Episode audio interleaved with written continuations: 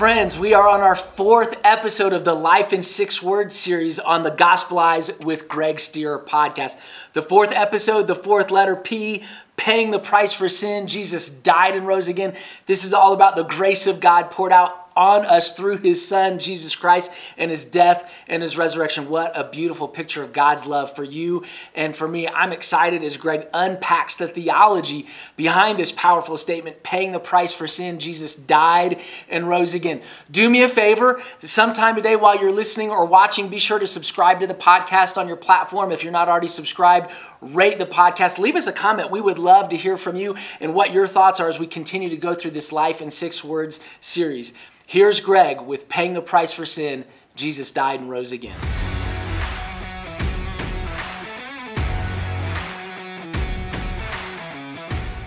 Hey, welcome back to the Gospelize sermon series on life in six words. And we've been going through the gospel message in six words God, our sins, paying everyone life.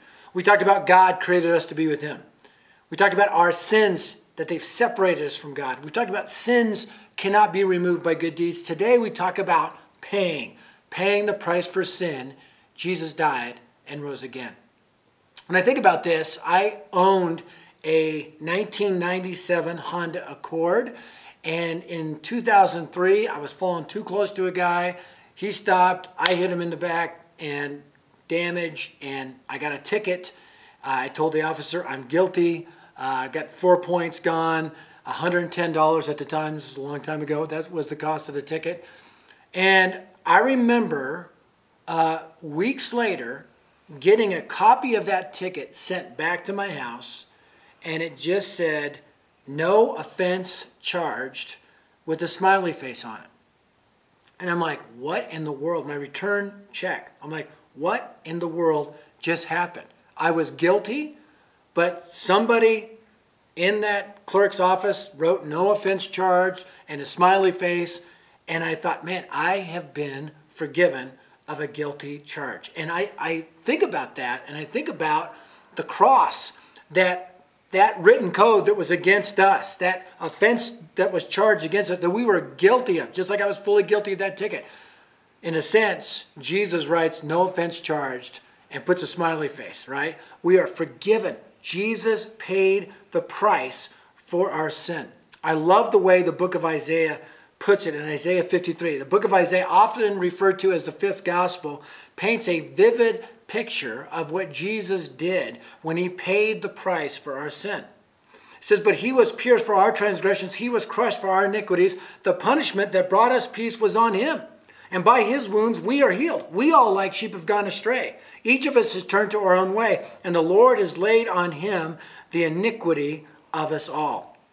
No offense charged to us because Jesus himself paid the price. Paying the price for sin, Jesus died and rose again. Listen, this is a powerful truth. And you may be thinking, you ever struggle with the reality that, hey, if God is all powerful, why couldn't he just snap his fingers and forgive us? Because we're going to realize this that there are three reasons uh, he, Jesus, had to die to forgive us for our sins. Number one, a price had to be paid. A price had to be paid. Paying the price for sin, Jesus died and rose again. Hebrews 9:22 puts it this way: without the shedding of blood, there's no forgiveness. Without the shedding of blood, there's no forgiveness of sins. We see this throughout the whole Old Testament. When you sinned in the Old Testament, you would have to make a sacrifice. Now, I want you to think about this this, this sin offering to God. When you sinned, you made this sacrifice. I don't know about you, but I would run out of lambs, bulls, and goats for as much as I sin. And I think it was that feeling of utter desperation. It was intended to create in the heart of the Old Testament Israelites looking forward to a sacrifice that was to come, the sacrifice of Christ Himself. God doesn't just cancel tickets, a price has to be paid. Blood must be shed because there is a sense of justice that must be fulfilled.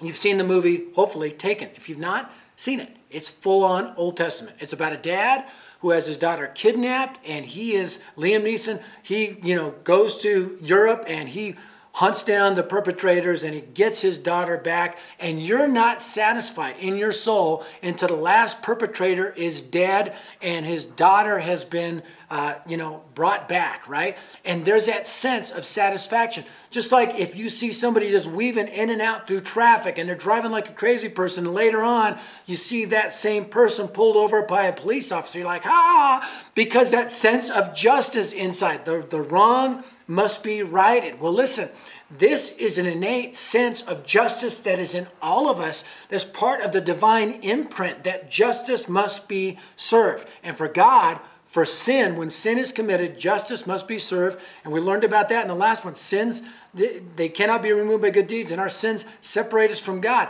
ultimately in a place called hell, where justice will be done for all of eternity for anyone who's ever sinned. Sin must be paid for. And that's a price that needs to be paid in blood. See, in the Old Testament, you see this thing called the Day of Atonement.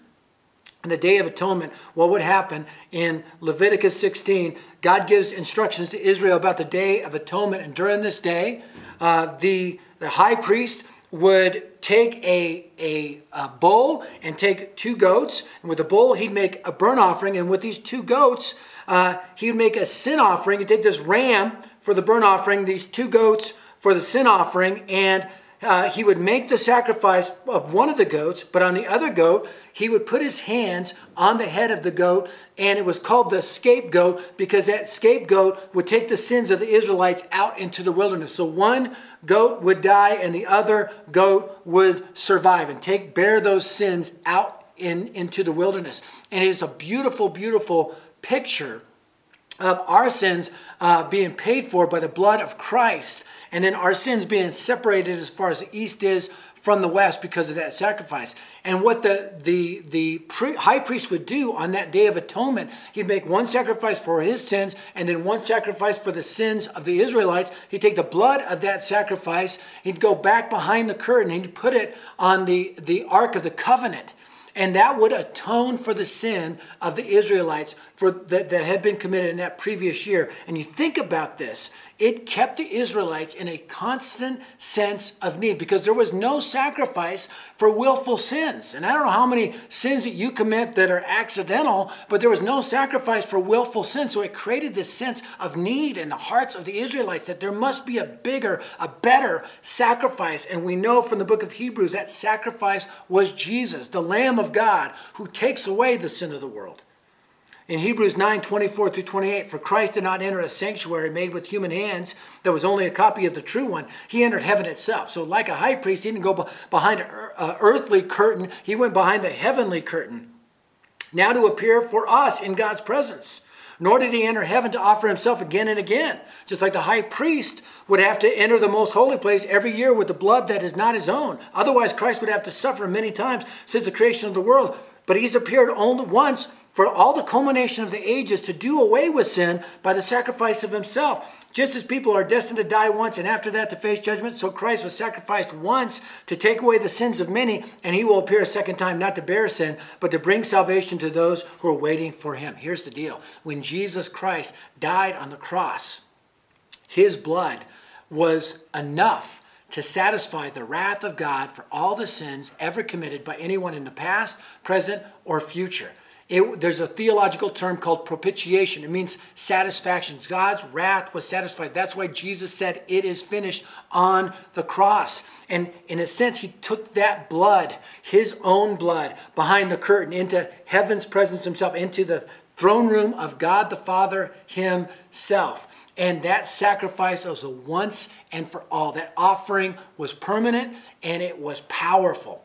And Jesus Christ, fully God, fully human, as fully human, he could die for other humans. As fully divine, that payment for sin was complete and eternal. He doesn't have to go back again and again and again like the Old Testament sacrifice. That's why when John the Baptist saw him, he's behold the Lamb of God, who doesn't just cover up or atone for the sin of the world, takes away the sin of the world. That goat that bore our sins, so to speak, is out, separated as far as the east is from the west. The scapegoat. We have been set free by the blood of Christ. And I think it's important we realize this because so many times we as Christians sing about the love of God, and we should.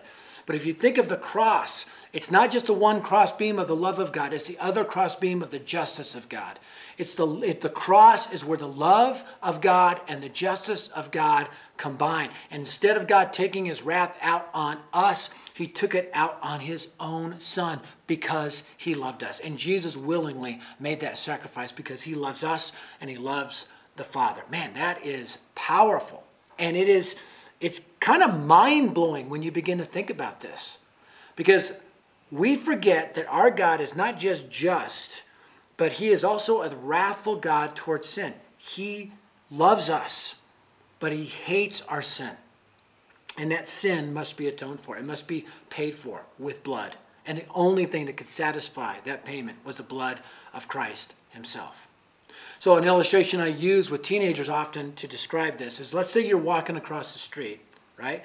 And there's a big diesel truck, an 18 wheeler, coming 100 miles an hour right for you. You got your AirPods in, you're not paying attention. But somebody standing on the corner who's a complete stranger sees you're about to get hit. They run out as fast as they can. They push you out of the way, and the truck hits them instead. They would have died in your place.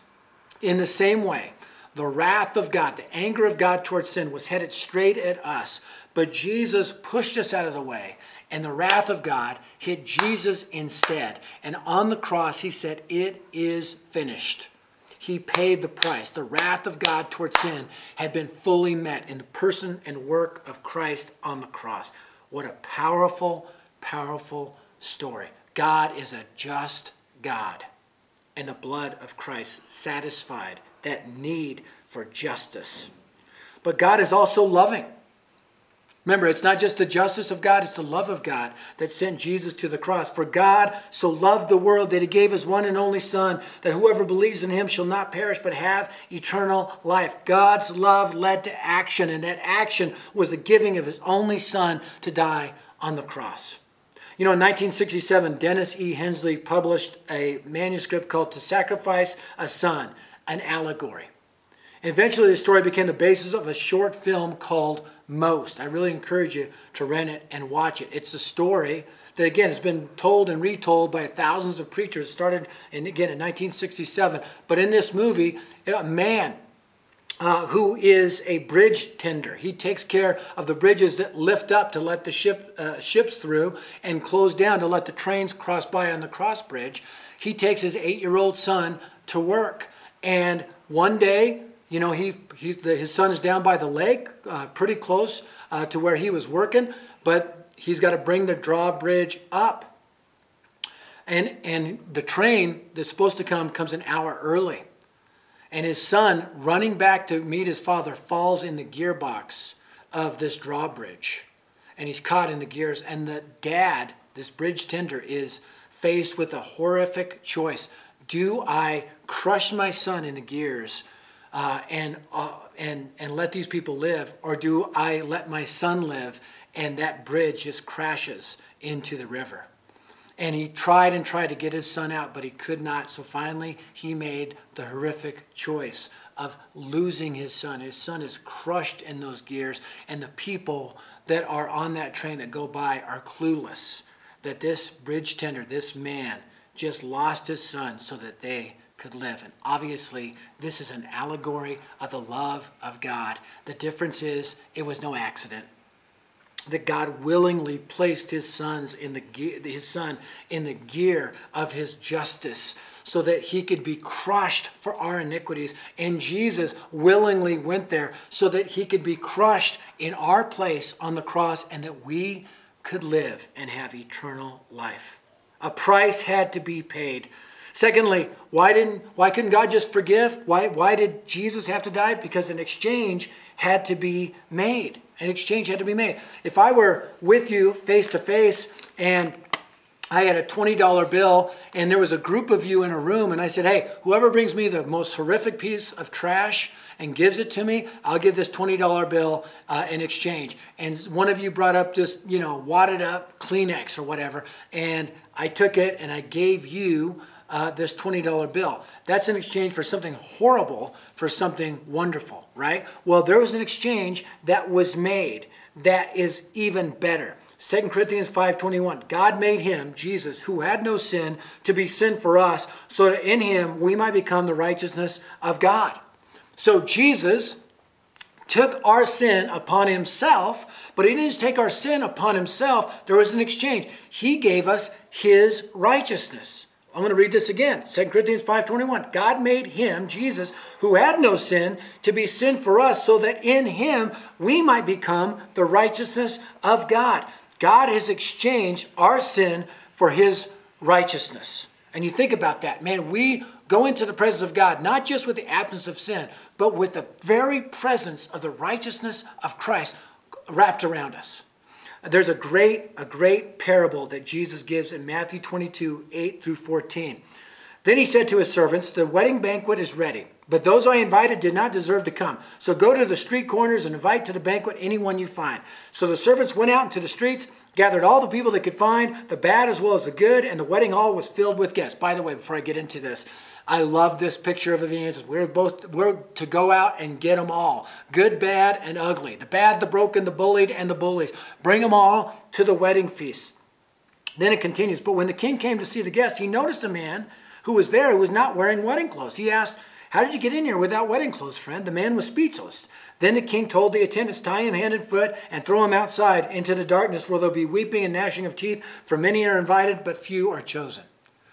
And this is an analogy that none of us gets into the presence of God without the wedding clothes. What are the wedding clothes? It's the robe of righteousness. It's, it's the righteousness of Christ. It's not just the absence of sin, it's the presence of his righteousness. There is a, a graduation term, an educational term called regalia. And these are the robes that are worn by graduates. There's different robes for different degrees. There's master's level robes, there's doctorate level robes. It's full on nerd stuff, right? But there's all sorts of robes and regalia that you get for different levels of graduation you put it on or you'll be gone. You know you're not gonna you're not gonna go on stage without that regalia. You need that regalia. Uh, I, I, received a, an earned uh, doctorate uh, from colorado christian university. Uh, and not an earned doctorate it was an honorary doctorate. There's earned doctorate people that actually do the work of getting a phd and then there's dudes like me that just stay at it a long time and by god's grace uh, colorado christian university bequeathed to me an honorary doctorate not an earned doctorate I earned it in a sense, but not through education, just through life experience. And I remember that moment, man, putting on that regalia, uh, receiving uh, this honorary doctorate from Bill Armstrong. He was a former two-term senator, one of my heroes in the faith. Uh, president of CCU is now he's with the Lord. He's wearing his regalia before the presence of God. Man, what an honor it was! And the deal is, I had to have that robe on to receive that honorary degree.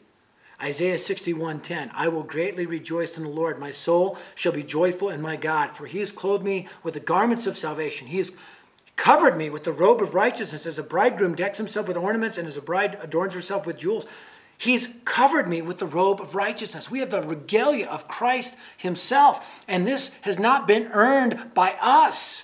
It's been earned by Christ and His shed blood, and He puts that regalia on us. Man, it's awesome. A price had to be paid, an exchange had to be made, and finally, a victory had to be, had to be displayed. The victory of the cross. Colossians 2 13 through 15. When you were dead in your sins and the uncircumcision of your flesh, God made you alive with Christ. He forgave us all our sins, having canceled the charge of our legal indebtedness which stood against us and condemned us. He's taken it away, nailing it to the cross. Having disarmed the powers and authorities, he made a public spectacle of them, triumphing over them by the cross. Man, I love this.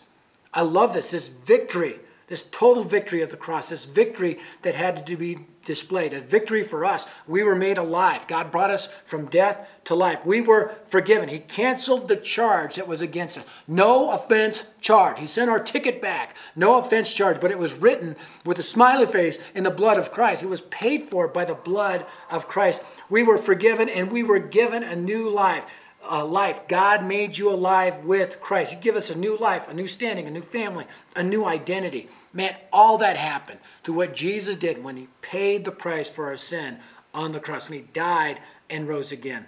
It was victories for us. It was, by the way, defeat for Satan. I love this when it says, having disarmed the powers and authorities. What does this mean? He disarmed Satan because throughout the Old Testament, and actually still to this day, Satan oftentimes uses the law to beat us down. But what Jesus did, he knocked that baton, the club of the law, out of his hand. He was disarmed because no longer could he use that or should he use that to beat us down uh, because he's been disarmed. He was not just disarmed, he was disgraced. He made a public spect- spectacle of them, triumphing over them by the cross. That idea there is when a victorious Roman army defeated their enemies. Oftentimes, they would chain the generals and the surviving soldiers, and they would just disrobe them. And they would march in front of them and just kind of parade them throughout the town. Just imagine these enemy soldiers, just naked and disgraced, walking through the town in chains. That's the picture of Satan. Satan has been disarmed and he's been disgraced. So when I was uh, 15 years old, I was at a movie theater uh, standing outside with my friend looking at the movie posters. And it's a hot Colorado summer's day. Got my tank top on, got my shorts on. It was the 80s. They may or may not have been short shorts. This is the thing back then. And there's high school girls in line getting tickets, so I'm all flexed out, like, hey, uh, that movie looks good, and so does that one. My buddy Art, who's a spaz, is standing behind me, which was a mistake, a tactical mistake, because all of a sudden my shorts are to my ankles. He pulled them all the way down. You talk about depants, disgraced. Instead of pulling them up, I tried to run, which didn't work out. Anyways, it was embarrassing, horrifically shameful. Guess what? What happened to Satan at the cross, in a sense, he got depanced he got disgraced because the victory is Jesus' victory completely. Satan no longer had the law that he could beat down uh, the believers with. He was disarmed and he was disgraced. Jesus' victory was firm and sure. Listen, it wasn't just the victory of the cross, it's also the victory of the resurrection, paying the price for sin. Jesus died and rose again. The victory of the resurrection, Acts 1 3. After his suffering, he presented himself to them and gave many convincing proofs that he was alive. He appeared to them over a period of 40 days and spoke about the kingdom of God. Our entire belief system hinges on the reality of the resurrection. 1 Corinthians 15 14 through 15. He was seen over the course of 40 days, 12 different times, by over 500 witnesses. Jesus is alive. The Apostle Paul describes the death, burial, and resurrection as of first importance. His resurrection reveals that Jesus' sacrifice was sufficient. Our salvation in Christ alone is assured because the payment was complete. I love the words of Propaganda in the Life in Six Words video. At the resurrection, we all cheered because that meant the check cleared. The check cleared. Jesus is alive. Paul said, 1 Corinthians 15, 16, if Christ has not been raised, your faith is futile. You are still in your sins. Thank God that Jesus didn't just pay the price for our sin, but he rose again. We don't serve a dead Messiah, we serve a living Savior. And again, if you've never put your faith in Christ, right now, today is the day of salvation. Believe he paid the price in your place. He took the hit so that you could be forgiven and uh, have yourself in the regalia, wrapped in the robe of righteousness.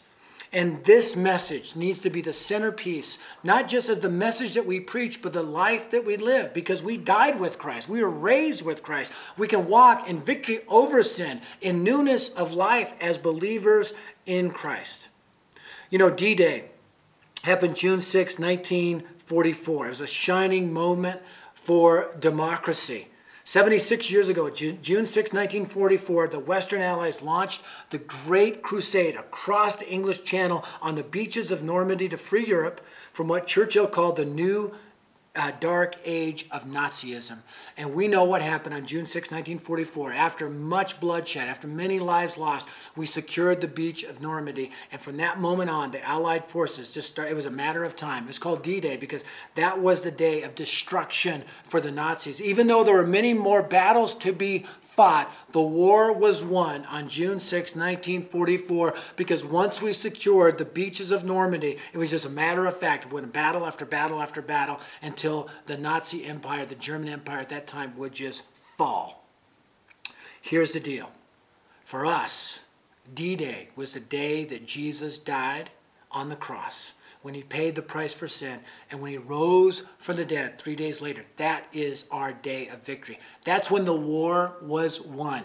Sin and Satan are, are disabled and depanced and destroyed because of the power of what happened at the cross of Christ, the power of the resurrection. Yes, there are battles that we still must fight.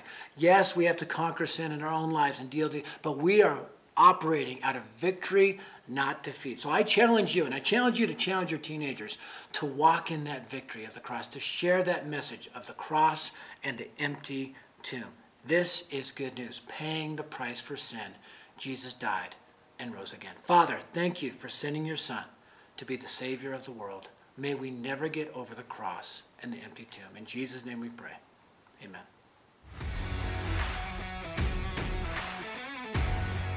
Paying the price for sin, Jesus died and rose again. Love, the fourth installment of the Life in Six Words series here on the Gospelize with Greg Stier podcast. Love the outline that Greg just walked us through. Uh, a price had to be paid, an exchange had to be made, and a victory had to be displayed. Uh, this is Jason Lane with Dare to Share. I'm joined by my good friend and coworker Mackenzie Sherry. Welcome, Hello. Mackenzie, to the podcast. This Happy is to be here, everybody.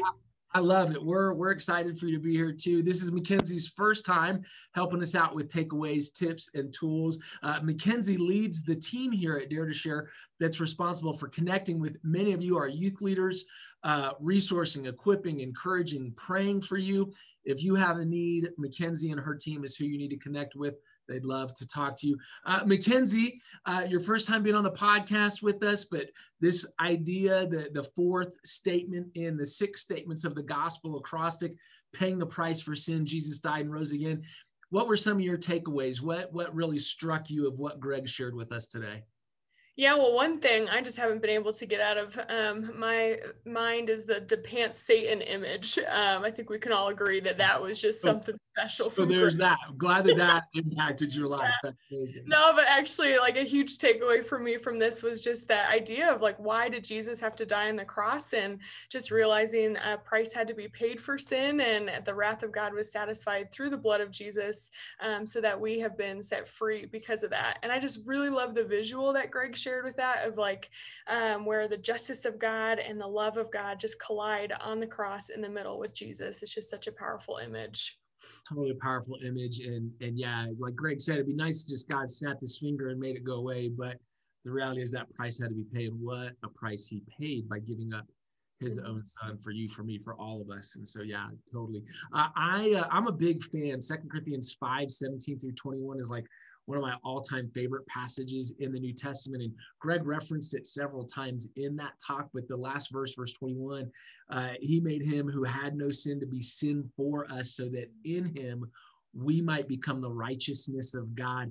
That exchange that had to be made, that through the death and resurrection of Jesus Christ, we we literally get to exchange our sin nature and our identity in sin with his righteousness and his holy nature and divine nature. And, and, god now sees us through the blood of jesus and and sees us as righteous because that exchange has been made. It is just so powerful. So yeah obviously a lot of great takeaways from today's message. Uh, some tips uh, especially for those of you that serve as youth leaders whether you might be a small group leader a youth pastor anytime you gather with your students uh, i think is a powerful tip that as youth leaders we should be giving the gospel every week every time we meet. We should be reminding our students all the time that paying the price for sin, Jesus died and rose again. I remember the impact this had in my ministry as a youth leader when I started giving the gospel every week and a life transformation we started seeing take place on a regular basis. It encouraged my believing students to hear the gospel over and over. And then it also obviously encouraged and challenged unbelieving students of the beauty of the gospel and, and this quintessential point of Jesus at the middle on the cross, his death and resurrection, uh, how powerful that statement is, paying the price for sin. Jesus died and rose again. So, tip youth leaders, give the gospel every week. And we just brainstormed this at Storyline Fellowship, where I go. We, I was brainstorming with our student ministry team that when we give the gospel every week, it doesn't even need to be us. Like, get a student on the mic, get a student on the stage, let a student who's just recently learned how to articulate the gospel to have that opportunity to share the gospel in front of their peers. It will only encourage them as they go out to share their faith. But if we're going to give the gospel every week, let's mix it up. Let's use our students. And so, big tip for you give the gospel every week. Mm, I love that, Jason, and how cool to like implement that right away too with your students. So, um, another cool thing from tips um, is Greg used so many different illustrations and object lessons. So, youth leaders just take everything that Greg was talking about and use those as new and creative ways to share the your illustration vending machine. Just push a button and out comes the illustration. He's he amazing. really is. So, take advantage of that, right? So, use that twenty dollar bill illustration or the the Mack truck one or even the bridge tender and his son just what cool ways of saying the, the same message, but in different ways as well. Um, and so in fact, we actually have some old dare to share, old school dare to share videos old of ways, school. old school dare to share videos um, of different ways to present the gospel. So there's one um, of our, one of our old employees, Emma, um, using it with a soap, water, and pepper illustration. And then we old also- as in former, not old as in 80 years old. That is correct. Right. Former okay. employee, excuse me. and then um, Jason, our very own Jason Lamb, has also has a YouTube video up there about paper airplane, a rocket, and a cross. And that one I highly recommend because it was a video where Jason had hair on his head. On my head, as Not opposed to all over my face. now I feel old and self-conscious about being bald, and I'm just I'm struggling with security right now. Thanks so much for that. so check them out. Everybody. Please do check out those tools on our YouTube channel. Additionally, another great tool, and many of you may be familiar with it, but the Life in Six Words spoken word video by Propaganda clearly lays out the gospel, really unpacks and drives home that idea that Jesus paid the price for our sin. Greg quoted it uh, in his in his sermon within the episode today that at the resurrection we all cheered because that means the check cleared, right? That's that idea that Christ's payment was indefinite and in full, and uh, just a powerful video in another creative way to present the gospel and even to train the gospel within your students. And so check out all those videos. Uh, that's our heart here at Dare to Share. As you all know, for youth leaders, we want to come alongside you, resource and equip you. So take advantage of the videos we have on YouTube. Check out the website as always for any additional resources. But we are here for you. We love partnering with you in the gospel ministry. And until every teen, everywhere hears the gospel from a friend on behalf of myself, Mackenzie, and Greg, and the whole team here. Thank you so much for tuning in. We'll see you next time.